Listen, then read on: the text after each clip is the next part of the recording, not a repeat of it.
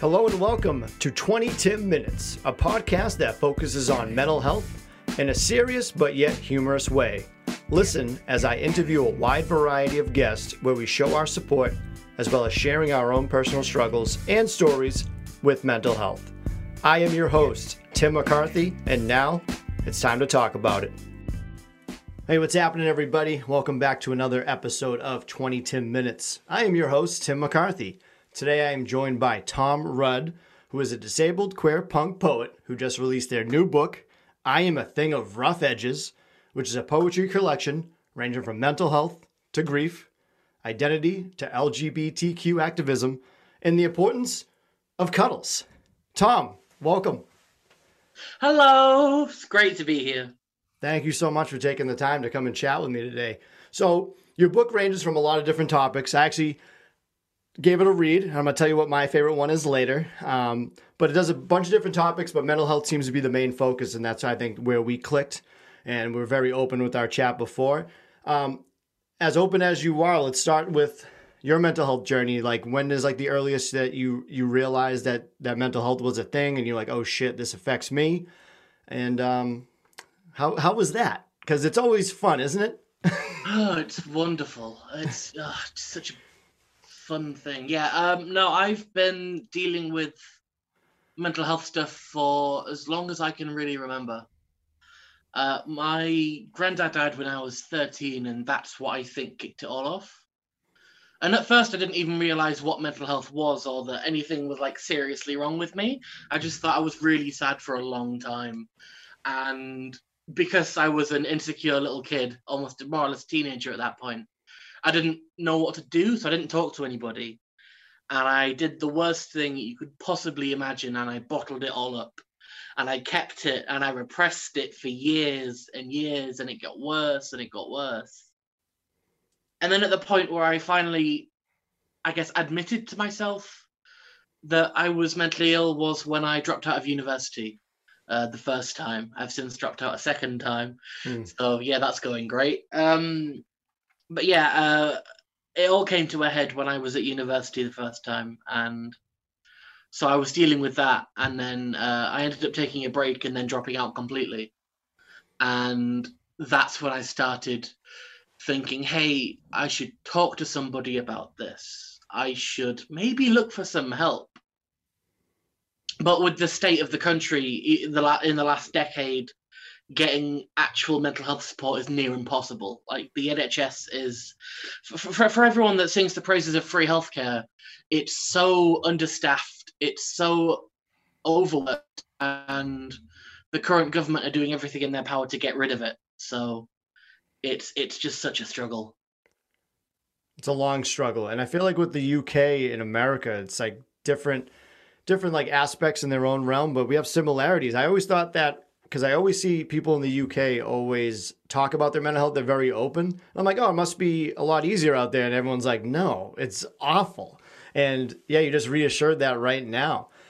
How, when did you start feeling that you were finally getting help? Like, how did you, how did you get to that point? Did you find a therapist? Did you, did you talk to certain people? What, what was that like? That's complicated. Yeah, yeah. I I don't think I really have found the help that I need since I, like I said, I dropped out of university a second time, which was yeah. fun. And I'm planning to go back again and see if it works this time. But... What are you going to school for? uh, first, I went for politics, which was really, really boring, and then uh, creative, and then and then creative writing because I started the whole poetry thing, and yeah. then yeah, let's. I thought let's work on that and let's do creative writing because surely that'll be easier because I'm more interested in it. And no. Now, are you diagnosed with anything? Uh, borderline personality disorder. Yeah, it's it's not a hundred percent official diagnosis. Like I don't have a like I don't have a certificate or anything. But imagine um, they gave out certificates like, "Hey, here you go, hang it up on your fridge." uh, the the only reason I don't is because it's so difficult to get yeah that level of attention unless you're really really severe, and when it comes to that, there's a chance I could just be sectioned completely. Uh, so I've kind of skirted the line. I've talked to several therapists, and uh, uh, mental health professionals who all agree that I have borderline personality disorder. But it's a it's an absolute journey to get it properly diagnosed. Uh, I'm diagnosed with depression and anxiety at the moment, and then, you know, technically I'm self IDing as BPD, but it's been medi- it's it's been professionally verified, just not through the official channels, I guess. I hate that section where you're into that mental state and you're like, okay, I'm trying to get help, or I can just go to the emergency room and be labeled and thrown into a place where it, it gets zero to 60 real quick and you can't handle it because you have to go in those little steps to get there. Yeah, um, absolutely. Yeah. Uh, there's, if, if you're too severe, there's a chance they'll put you in an institution and just, you know, essentially lock you up, which is yeah. awful. So it, it, it's a very fine line to tread that's how I was, uh, like kind of self, not self diagnosed, but I always knew I had ADHD. I was just never properly prescribed until like two years ago. So I could have used it at college or as in university, as you guys call it, which I absolutely love how you guys call it university. Um, I think that's awesome. It's like even when you guys go on vacation, you goes like, "Oh, I'm just going on holiday." I'm like, "Oh, that's just sounds adorable." Thank you. Uh, now with BPD, I I have a tough time understanding it from my standpoint. I it's like I like learning about different aspects of mental health, obviously in a weird way because this is what I'm trying to do is learn and kind of share that with other people's stories, especially just everyday people like you and I. What would how would you explain BPD to somebody that didn't know? The easiest way I can describe it is that I have no kind of I have no control over my emotions whatsoever they're a lot more intense than everyone else. Like, for example, if you lose a game of like Call of Duty, for example, like a video game, you might feel, oh, that was a shame, but you don't really get too worked up over it. I can spiral from that.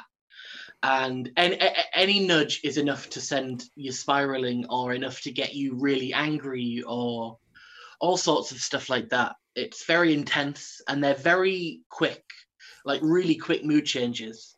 You can go from angry to happy to sad in the span of 15 minutes. Wow. Uh, as well as that, there's I, I don't have. This, this, this is a tricky one. I don't really have a firm sense of who I am, if that makes sense. Like I don't have a defined identity. It changes a lot based on the people I'm around, the kind of content that I uh, absorb through like TV and games and music and stuff like that. Mm and uh, also relationships with other people are very difficult to maintain. Uh, there's a thing called splitting, uh, where your perception of a person changes like really quickly. So if I'm friends with somebody and they do something I perceive that, that something that I perceive is wrong, then suddenly they're the worst person in the world and I want nothing to do with them. That kind of thing. So maintaining relationships is real tricky. Like I, I've not had a relationship, like a romantic relationship that's gone past eleven months. Really? That's yeah, that's the longest I've ever done that because it's just so hard to maintain and the whole flip flopping emotional thing just kind of ruins it, really. Who is it mostly on your end that ends it, or is it the other person having trouble dealing with it? Like how, uh, how does that go? Yeah, bit of both. Yeah, it's it. Yeah, it's it, it. It's my emotions and lack of control, and then the other person not wanting to deal with that, which I understand. Like yeah. I get it. Now, uh, is there any is there anything that can like help you? Like, do you see that coming on? Do you try to like have like inner monologues, like, "Oh, this is just my mental health getting the best of me," or are you in that realm where you're like, "Nope, like this is what's happening. This is how I feel. This is the truth." I am very self aware so sometimes is it's kind of easier for me to like navigate around certain things but mm-hmm. it can happen so quickly and like i said there's really no control so it, it it's difficult to like deal with on a day-to-day basis and then there's other stuff that comes in from being um yeah.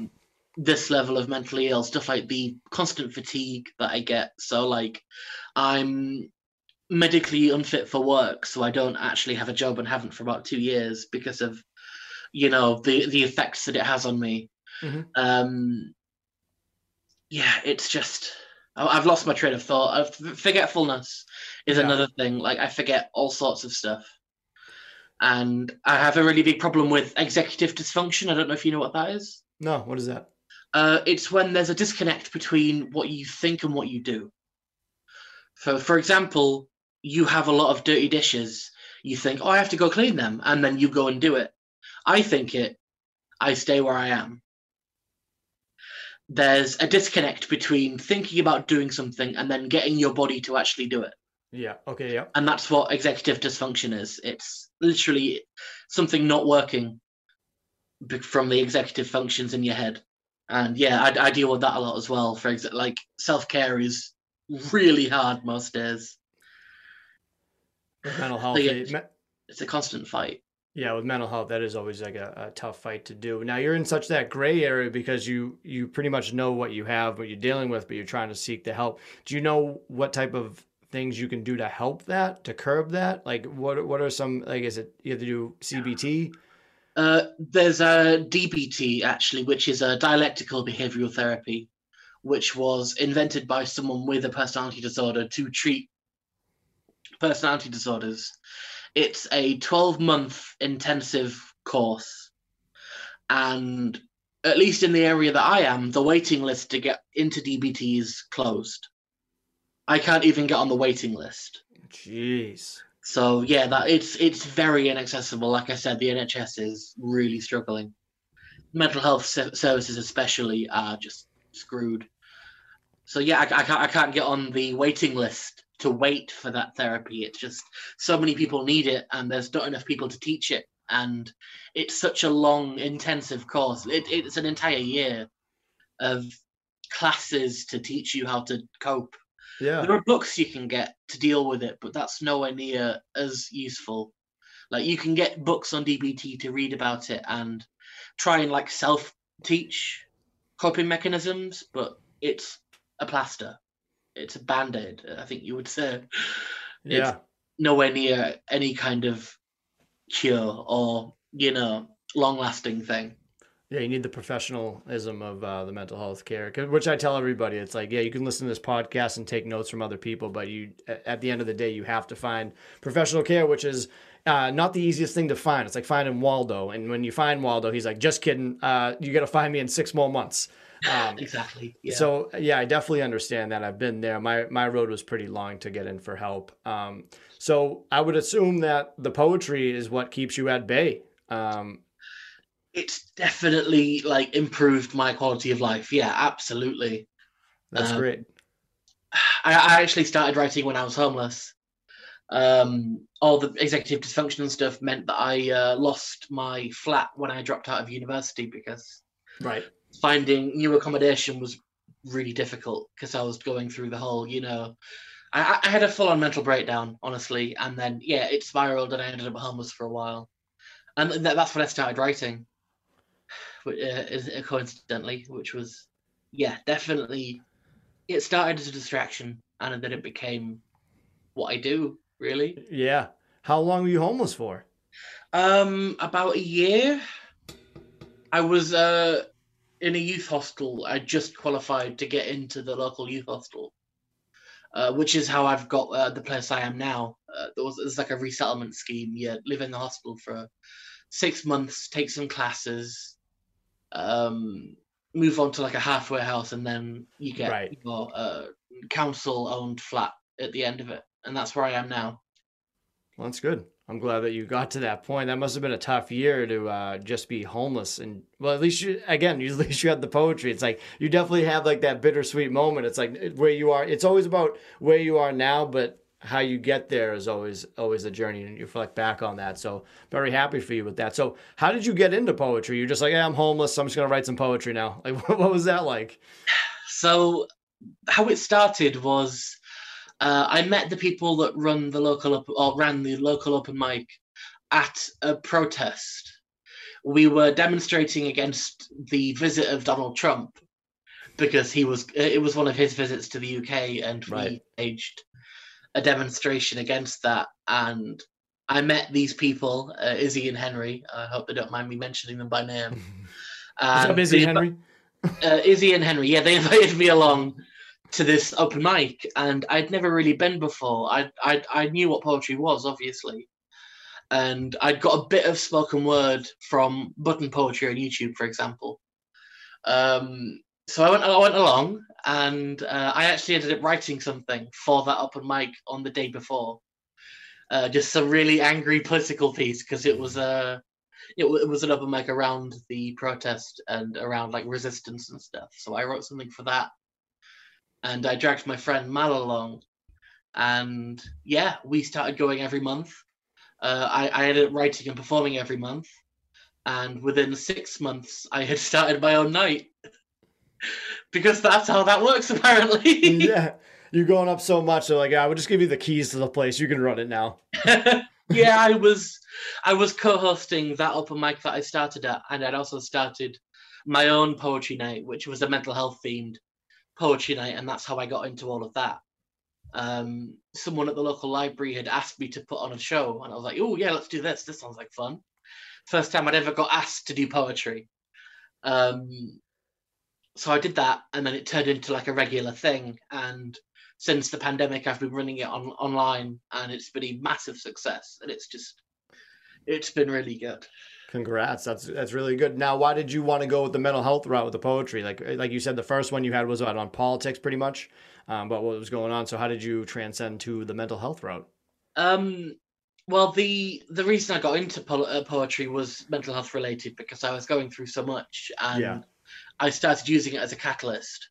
Uh, I was writing a lot of mental health poetry and polit- um, and political poetry. I, I, I did both at the same time. My my Facebook page is anxious anarchist poetry, which melds the two quite nicely together. yeah. So yeah, I um a lot of the other open mics that I went to after the first one were all mental health themed as well. There's a really good one in Manchester called Switchblade, which is a great name for a poetry night. That's a great na- great name for one. Fantastic name, yeah. And uh, yeah, I just I started uh, getting really involved. Uh, I've always uh, since admitting that I was mentally ill, I've been very into like mental health activism and awareness and all of that. Like I taught myself all sorts when I was trying to work out what was wrong with me. Um, yeah, I, I, I have a habit of doing that. I also did that when I realized I was queer. I did loads of research and ended up learning all sorts, and then I got into queer activism. Mm-hmm. And yeah, I guess that's just how my brain works. I learn about it all, and then I get into it. It, just even talking to you now, seeing you light up talking about poetry just shows how much you love it. And it's funny how you talked about your life growing up and then you just turn the switch on and it just shows that you love it. And what I was going to ask, because I feel like I'm in that boat a little bit sometimes. Like I love doing this podcast, but some days I'm like, I don't want to do it. Or like, is I feel like sometimes I have imposter syndrome. Like, do you ever get that with your poetry, or you like, like, does it feel like not like a job, but you're like, I just don't want to do this tonight? Like, do you ever feel like that? Something you love? Uh, I, I never think that I don't want to do it, but I always have imposter syndrome. Yeah, yeah. absolutely.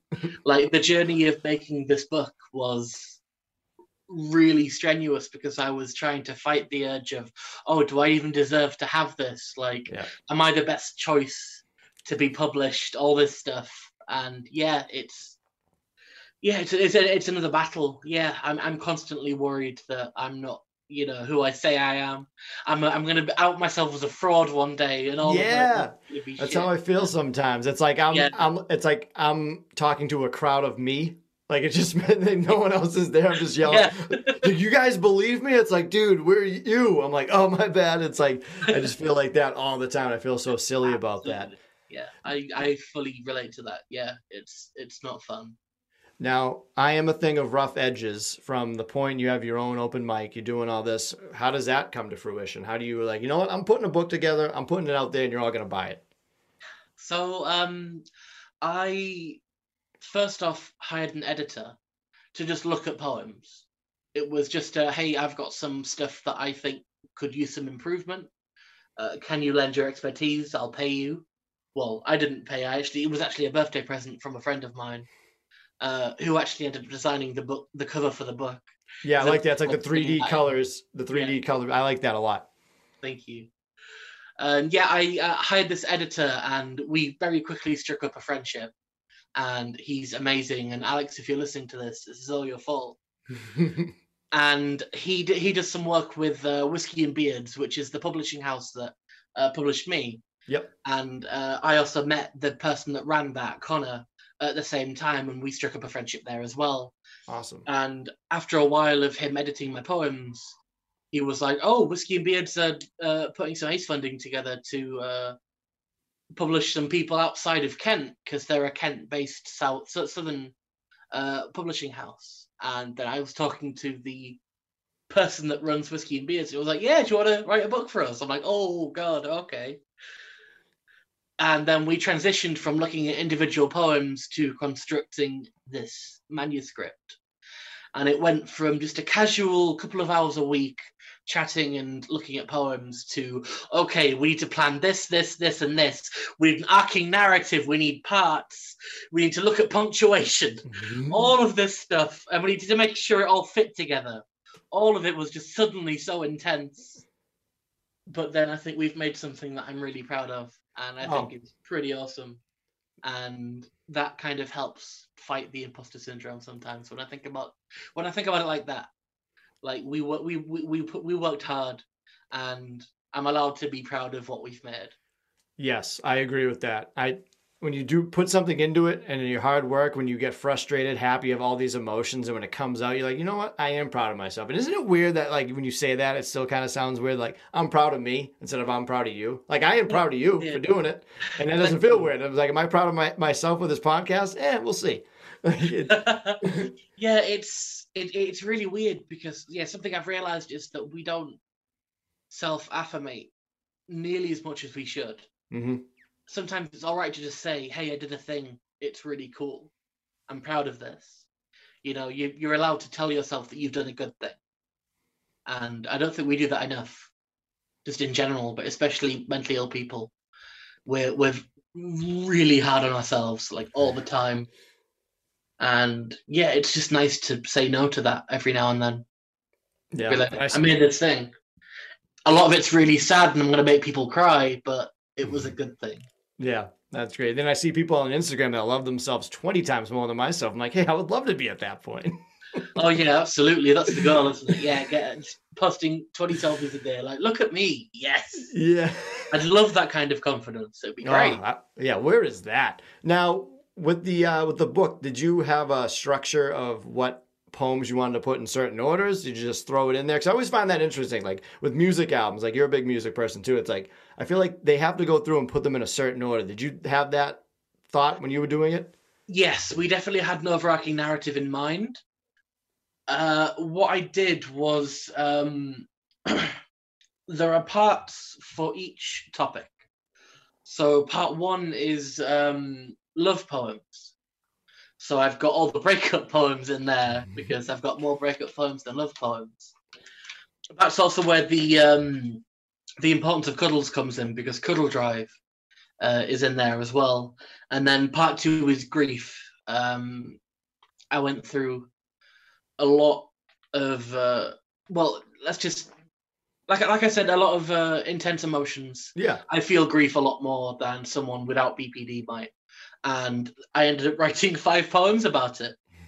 So that, that yeah, that's how that section came in, and then there was um, the mental health section, and then the uh, politics and queerness section at the end. So it, it a, a a lot of my poems fit into one of the categories. So we thought it easiest to just slot them into each bit. So all the mental health poems are over here, all of the love stuff's over here. And then I bookended the book with two poems that start the same but then go in very different directions. Uh, and they're both autobiographical poems. And I started with one and I ended with one. And yeah, that was that was um, oh, and I threw in a really stupid poem in the middle somewhere as well, just for a bit of levity. and then that was the book. That's awesome. That's that is a great accomplishment. I feel like I, like I could never put a book together, so I can see a, lo- a lot of the uh, the the strength and power you put into that. I, I'm very I'm very proud of you. I would Oh, say, speaking of imposter syndrome, the one I liked and it was like a little bit play on the Disney was uh, Shards of Glass.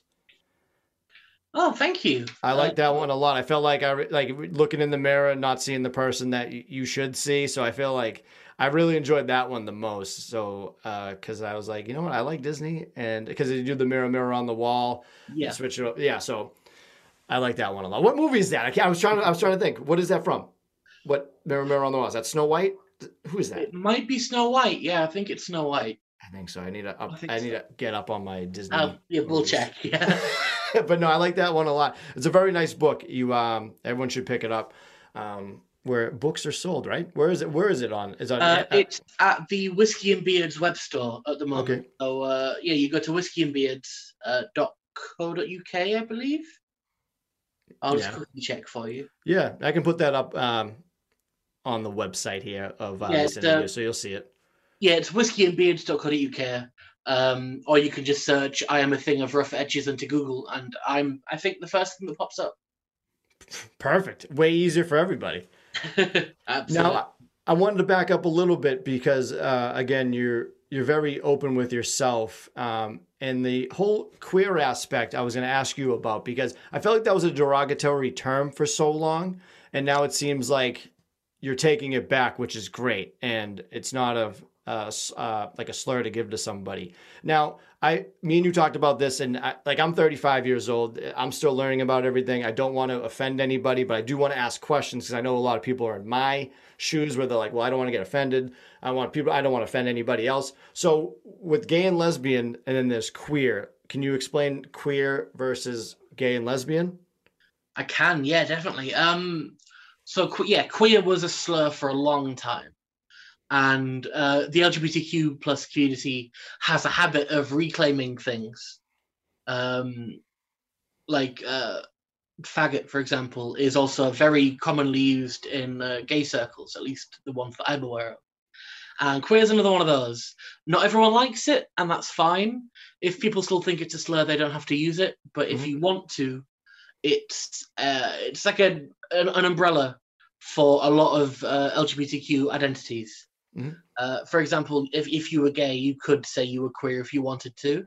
You don't have to, but it's it's there. It's an option. And for me, I have so many different branching things that it's just so much easier to say queer. Yeah.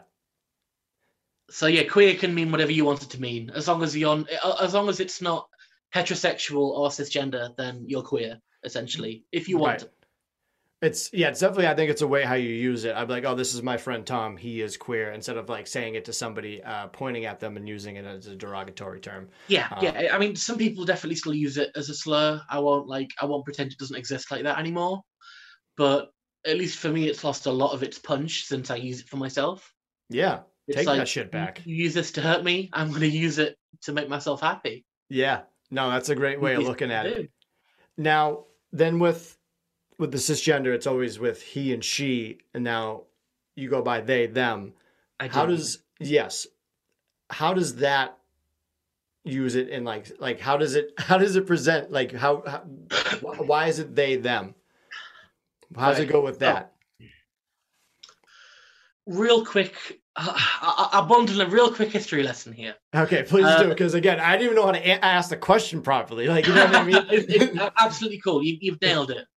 Uh, but I have to explain a few things first. yeah, hey, take the Oh. time all you need. sex and gender are separate things.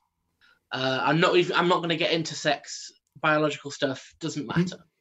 Gender, male and female genders have been used throughout history to denote societal roles and what you do in your family sphere, in your society sphere. A, a, a lot of the stereotypes about women are, uh, you know, cook, clean, all of that awful stuff. And then the men are the strong ones, the the laborers, the ones that don't show their emotions. And these, uh, can I swear here? By the way, Yeah, fuck it. cool. Those roles are bullshit. Those things, those stereotypes are absolutely bullshit. They are outdated and they mean nothing now since women are so much more than cooks and cleaners. And, you know, we need to teach men that it's okay to feel emotions and to express them. Mhm. So for me, the best way to do that was to just say no to those roles and d- go my own way. So I'm non-binary. I don't subscribe to male or female. I don't fit into either of those pegs, and that's fine. I I, I think the way society's progressed, we've completely surpassed the need for male and female. Man and woman means nothing. Genitals are genitals. Like that doesn't describe who you are. You know what I mean? Right.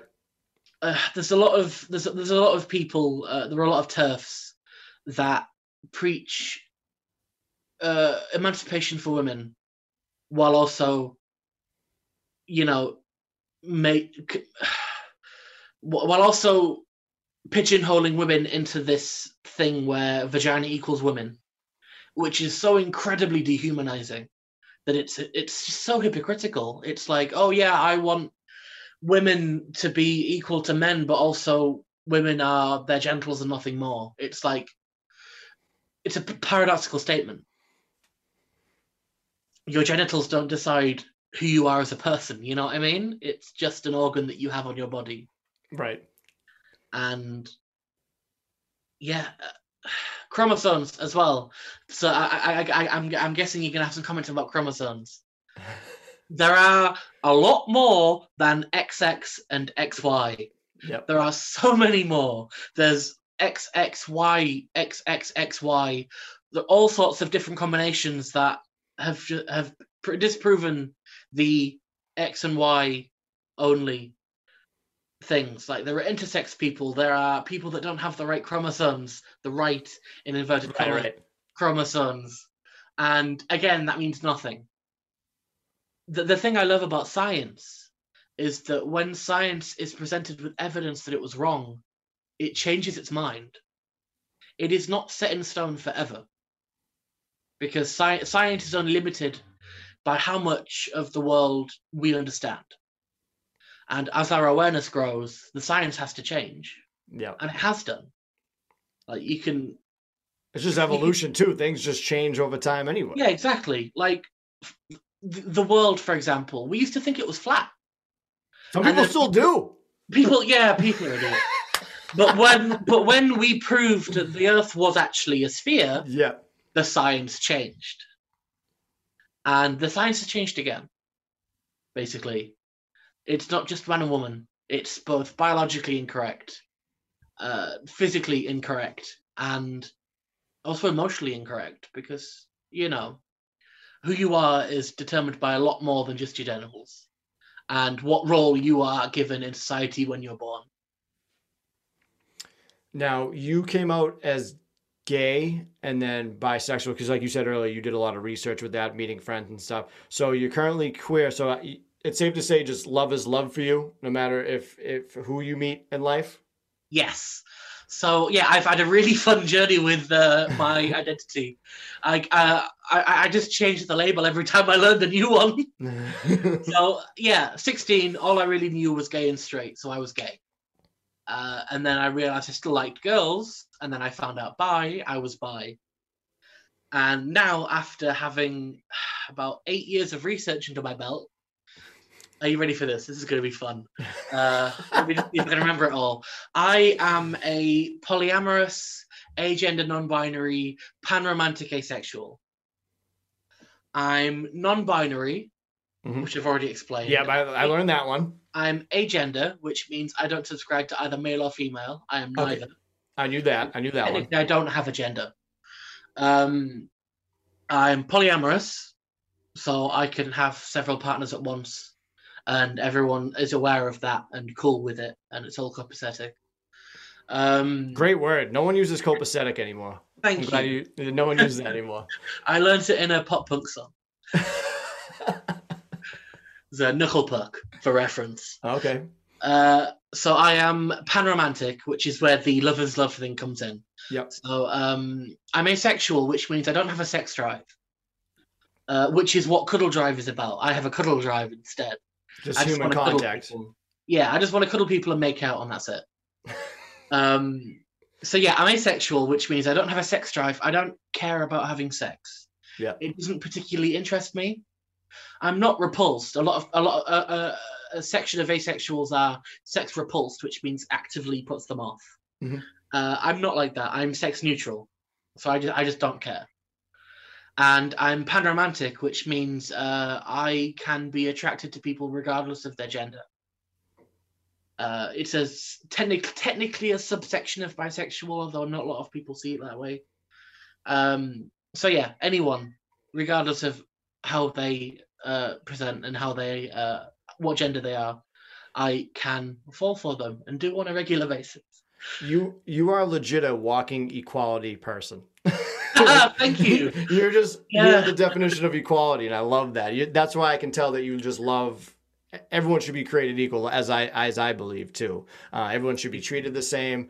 I just why do you think people are just dickheads? You know what I mean? Like why are people uh, so like gay bashing like everything like that? Like what? Like why do people worry about what other people do in their lives? Because I don't. Like obviously I always say like, oh, I don't care what you do. Like I care what you do in a sense of like, I hope there's good for you. When I say I don't care for like like what you do in your life because it doesn't affect me. That's all I'm trying to say. But like I do care about my friends and family and what they actually do. So that's like that's what I, I hate that phrase sometimes. But mm. like, why do you think that is? Like, why are people so judgmental to other people's journeys and lives? People are dickheads. Yeah. it's either so that's that's with me. It's like you're either an asshole or not an asshole. It's like those are only two things I have. I I, I, blame capitalism. Surprise! I'm also an anarchist. Uh, yeah, I blame I blame people's uh, just continued. Oh, sorry, but but no worries. uh, people have indulged their negative sides far too much in history. Because when you think about it, there's not really any universal law against it. Mhm. Like, it's being a human is weird. You've got Yeah. to figure you've you've got to figure out a system where there is no system. Like we've made all of these rules, all of these laws, this entire society functions in a way that we have created. Sorry, I'm going to give everyone an existential crisis because I'm I'm having one all the time. It's just so crazy to me how we've built such a sophisticated society out of nothing. Yeah. Because there are no universal laws to tell us that we should be doing this. We just thought, fuck it, let's do this. And then we built society in this one direction. It's just such a crazy thing to think about. Sorry, I'm having I'm having an existential crisis right now. Sorry, I apologize. Oh no, no, it's definitely my fault. Um, Oh. So yeah, people have again another history lesson. Sorry, people have created money. It's an immaterial thing that means nothing, but it does mean something because we've attributed it meaning. Yep. Yeah. It's completely arbitrary, but it has meaning because we think it has meaning, which is again crazy to think about. Yeah. And we've built an entire society around this thing that we invented that means that we can have stuff. We've we've created a society around uh, based on either giving or taking away resources from people based on how much of this thing they have. People die because they don't have this thing that we invented and gave arbitrary value to. Like we could just feed people and that would be fine but because some people need to have more of this thing that we invented and it means more to them than you know saving other people's lives we've gone down this very dark route which is capitalism where we have people at the very top who have loads of stuff because they have all of this money and then we have people that have nothing and die or live in poverty and have no quality of life like you need to really start thinking about what we were put here to do. The answer to that is nothing. We weren't put here to do anything. There's no universal law for anything. Like I said, we attribute meaning to things ourselves, yeah. which is crazy. Yeah. We're like nothing really matters, but it does matter. Yeah, and because of all of these things that we've attributed and assigned value to, people have evolved to hoard resources, hoard capital, hoard all of these things, and that's obviously going to play on negative emotions and you know poor instincts, and I think that's how we got here. A lot of really bad decisions. Yeah. just a history of bad decisions. Yeah, just, uh, yeah. The, the, the history of the human race is just built on bad decisions. But there's some good Sorry, people in I've there. just, uh, I've just made several people spiral. I do apologize. oh man, hey, that's great. This is, makes great conversation. Um, Yeah, to answer your question, people are spiteful. dicks. People are spiteful and jealous and insecure Yeah, because this, it's such a competitive world that we have completely thrust upon ourselves. It's competitive because we've made it competitive. And we have allowed this petri dish of negativity to blossom into this awful fungi of jealousy and rage and bitterness. And that's why people don't like it when they say there's something new. New, in Mhm. inverted commas. Hopefully that answers your question. If it no, no, it does. It does. Pretty much, it was a long explanation of there's assholes and there's not assholes. Like, Yeah, But- I made I it like really it. complicated and gave people existential crises. I apologize. no, this is perfect. This is perfect. Um, so obviously you love poetry, and, and there's another thing I know you love, and we'll talk about this, and we'll start wrapping up because this has been a really good, fun interview. Uh, Dungeons and Dragons, as you can see, your Guy Fieri hybrid Dungeons and Dragons shirts. Uh, Dungeons, Diners, Dragons, Dive-ins, and Dives. If you're not watching this and just listening to it. now, I, I think we all love Guy Fieri, but with your love of Dungeons and Dragons, I know of the game, and I've heard it for years and years, but I've never played it. I don't even know really what's. I know it's like a board game, but I feel like it's a whole like dynamic of stories and like getting too involved. Like Risk is a long game for me. I can only imagine how long Dungeons and Dragons is. Like, can you give give me like I don't even care if people know about it. I need a history lesson of what Dungeons and Dragons is. Well, the longest Dungeons and Dragons game I've ever, ever played was three years. What the fuck? D and D is a system, a rule system to create stories.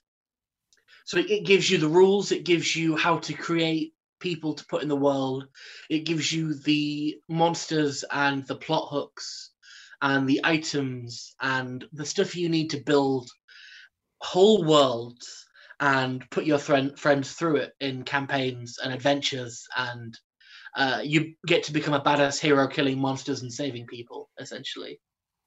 And yeah it can go for years. A, a good campaign will go for years.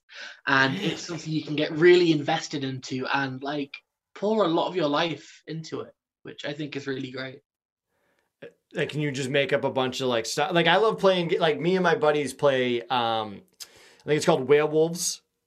You werewolf yes. Yeah we like playing games like that. Those games are quick for me. My adhd isn't that isn't that great. Where like we pretend we're like southern uh louisiana like church people like like um what lawyers are like i see sir i see sir this is you a werewolf right here like i feel like you i feel like you probably do that with dungeons and dragons like people get into it it looks like Absolutely, yeah. Uh, each character you make is an individual person, and then the dungeon master, who's the one that runs the game and tells the story, has to make all the other characters for the world. You've got to populate an entire world with characters that you've thought of. It's a mammoth job. Yeah it seems like it Like even being a player is difficult because you've got to really get into the head of this person that you've invented. Uh, so, for example, I'm currently playing a game. I'm playing a game and I'm writing one. So the the one I'm playing in, I am a halfling cleric. So I'm essentially a hobbit from Lord of the Rings, okay um, and he's a he's a man of God, uh, a, a specific God. There's a there's ugh, don't get me started on yeah yeah yeah you, yeah, you also invent gods in this game, and my Okay. god is uh, the Lady of Luck. She is a trickster god, and this cleric follows her, and he's this ray of sunshine. He's the nicest character I've ever made. He just all he does is uh, adventure and help people. He's he's a mercenary by trade, and uh, was raised from birth to be a cleric and to be an adventurer. So all he knows is uh, combat and healing, and he, he does a lot of spells. And yeah, he was essentially raised to help people. And I had to write this whole backstory of his parents, where he's from, why he's doing what he's doing, uh, that kind of stuff. A lot of improv, it seems. Oh yeah, it's nothing but improv. Yeah. Well, you can plan. It, dungeon masters who plan tend not to plan for long because things rarely go the direction you're expecting them to. Because while the dungeon master is the narrator, the players drive the story. It's the players' decisions in this world that drive what happens and where they go and what they do. And it's yeah, it's several years of improv. Yeah. Do you do you play just on a board game or can you play online? Uh, we um we play on uh it's we play online at the moment because of pandemic. Yeah. Um, we use a website called Roll Twenty, which uh, makes like virtual maps, so you can see like places on the screen. That's Um, cool. We just talk. We we talk. We get on Zoom and we just chat for hours. And it's just yeah, it's a case of role playing. So the dungeon master will describe a scene, and the players t- say what they're doing, and they talk and they do stuff, and you just do that for hours and hours and hours and hours and hours. it seems like Uh, three years is a long yeah. time. It, it's you, you can buy like terrain. You can make like battle maps, like real things. Like there are companies that sell like little terrain pieces. You know, like Warhammer, where they like have massive maps and like you fight armies. Okay. You, you, could, you could do that if you wanted, but I'm a bigger fan of theater of the mind. Yeah. No, Every- obviously. Everything happens in the people's heads. There's Yeah. no, I, I don't do maps on the table. Um, although I might draw like a map for the continent or something. But Yeah. I don't tend to do like encounter maps where it, which is where you telegraph fights on like the board. There is no board. Uh, you roll dice and you talk and you think about it, and it happens in your imagination. And that to me is what makes it so special, because Dungeons and Dragons is just essentially it's a rule set. It tells you how things work and what you should do, and then you make everything happen, which is beautiful.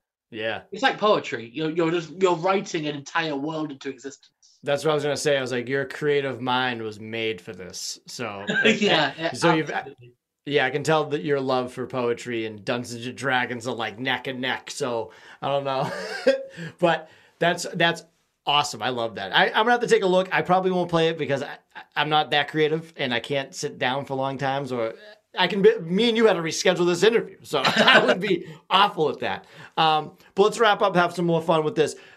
Three things that you're grateful for. Do you have three things that you can uh, say that you're grateful for right now or Three overall? Can be anything. My family for giving me loads of support when I need it because I'm a train wreck. Um, my editor for helping me write such a great book. And, What was it? What's that book's called? Uh, I am a thing of rough edges. Oh, I heard about that one. And Beards web store. Hashtag plug. and then lastly, I'm thankful for my friend Atlas, who uh, designed the book cover. I'll Yep. s- hold it up quickly. Uh, designed the book cover and has just really been a good friend. And uh, yeah, we met at uni and have stayed in contact for about five years. Awesome. Yeah, it's been great. And yeah, very thankful for Atlas because he's awesome. And yeah, Love it. Those that's are three. those are three great ones. And then before we started recording, we were talking about a little bit of wrestling. So it's gonna be a two part question. So who would be your top four wrestlers? It can be now, it can be all time. Who, who would be on your your four? Like it, no, it, make like a Survivor Series match. Like you're the manager and you're bringing out four wrestlers. Who are you taking? Cool. Okay. Uh, just spring this on me. Okay. Yeah, Uh, I'm bringing the heat. Kazuchika, Kazuchika Okada Okay. Yeah, from New Japan, the Rainmaker, the Rainmaker. Uh, Jay White from New Japan. Switchblade. Yep. I love him. He's great. Uh, Pac Yeah, and he's a little truck. uh, and the last one. Let's say Finn Balor. That's a good one. That's a good one. Not Prince Devitt, Finn Balor. Well, the the Prince Devitt version's better. So okay, yeah. yeah. All right. Those are hey, that's a good four. That's a good four. I like that a lot. Now, what would you what would your personal theme song be? I know you're a big punk fan. Like, you're coming out, music hits, Tom Rudd's coming out with his book, hits you over the head with the book. What music's playing? Um, fun fact: I uh, used to play a wrestling role playing game, and I was a wrestler, and I had my own theme tune. Ah. So I've done this. I created the character, and why am I not surprised? Uh, it's a it's a really niche thing that I found on YouTube, but it was really awesome. It's like this uh, dubstep electro kind of EDM song called "The Antagonist" by Modigs. Okay. And it's just this really intense thing that just sounds like a theme tune. It starts it starts really like quite uh, soft, and then it really drives into it. Like when they come out on the ramp, that's when the music just takes off. Yeah. Would you and would it, be it, a heel? It feels like a theme tune. And uh, my character's uh, nickname was the antagonist, so it worked. I like that it. was his so, gimmick. He so was he was the big boss. So you'd be a heel. Oh yeah, definitely. Yeah. I like it. Yeah, coming in, coming in with the book behind the head, knock him out. That's that's the way. Oh to yeah, do definitely. Uh, yeah, I, he was a hardcore. He was a deathmatch wrestler. Okay. So he was he was just killing people on a regular basis. Just straight up killing them. well, n- not really, but like pretending no, killing them because you know. but yeah, chairs, barbed wire, the whole lot. Yeah. yeah, he was the antagonist. And yeah, that's the song I would use. Perfect. You should listen to it. It's a really, it's a really like inspiring bit of. Yeah, send, send it to me. I'll definitely. If it has wrestling related stuff, I am hundred percent in. All right, Tom. Let's finish up with this. Where can everyone find you on social media? We we say where that we can buy the book again because never enough of that. And uh, let's hear it.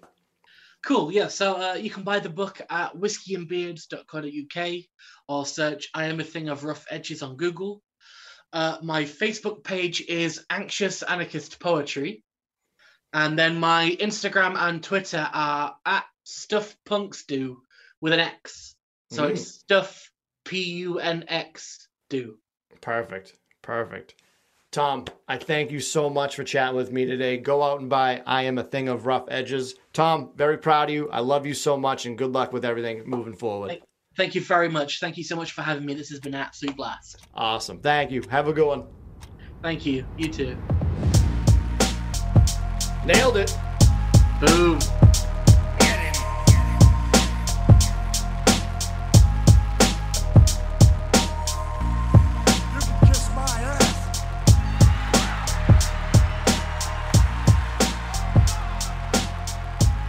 This podcast is not intended to be a substitute for professional medical advice, diagnosis, or treatment.